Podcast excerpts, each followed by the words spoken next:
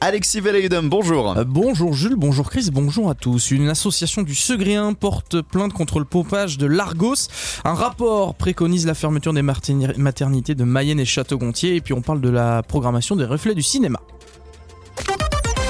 L'association Bien Vivre en Anjou porte plainte contre les voleurs de l'eau de l'Argos. Dans un courrier adressé mardi au procureur de la République d'Angers, la présidente de l'association Anne d'Anjou, conseillère municipale d'opposition à Segrain en Anjou bleu, met en cause des pompages abusifs d'irrigants dans la rivière de l'Argos.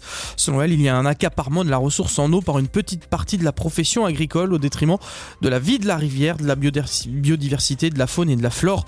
L'association demande un diagnostic des plans utilisés pour l'irrigation. La plainte est déposée contre X. Il ne faudrait plus accoucher dans les maternités des hôpitaux de Mayenne et Château-Gontier. C'est ce que note un rapport publié hier par un gynécologue de l'hôpital Necker à Paris. Il recommande la fermeture de 100 maternités où il y a moins de 1000 naissances par an.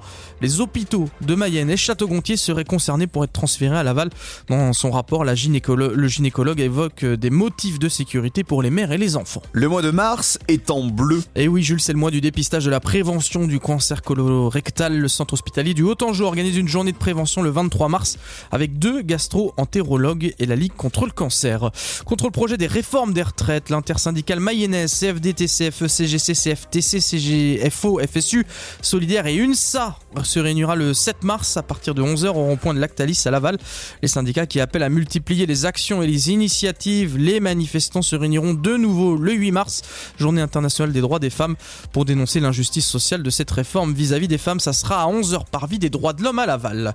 La réforme qui passe aujourd'hui au Sénat, sera débattue à 14h30. Près de 4720 amendements ont été retenus, notamment en faveur des mères de famille et de l'emploi des seniors un cinéma de combat et d'engagement. C'est ce qui ressort dans une partie des 35 films qui seront projetés dans les salles du département à l'occasion des reflets du cinéma.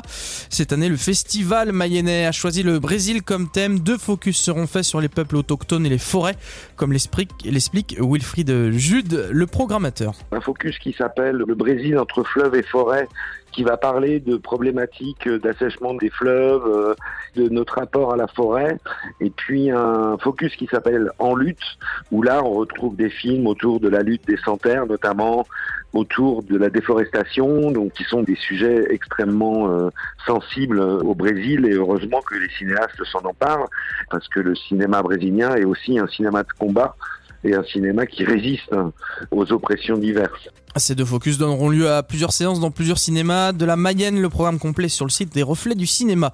Il y avait de la Coupe de France hier. L'Olympique de Marseille est tombé contre le FC Annecy, club de Ligue 2. Qualification de l'Olympique lyonnais, le FC Nantes et Toulouse FC. Le tirage au sort, c'est ce soir. On termine avec euh, la météo sur le ciel de la région. Ouais, euh, bah, il fait encore froid hein, sur le Haut-Anjou. Euh, moins 2, moins 1 degré pour les minimales. Ça montera à 8 degrés cet après-midi. Sinon, bah, il fait toujours beau, malgré la multiplication de, nuages, hein, surtout en soirée. Donc de plus en plus de nuages, mais pas trop quand même. En gros, c'est ça qu'il faut retenir.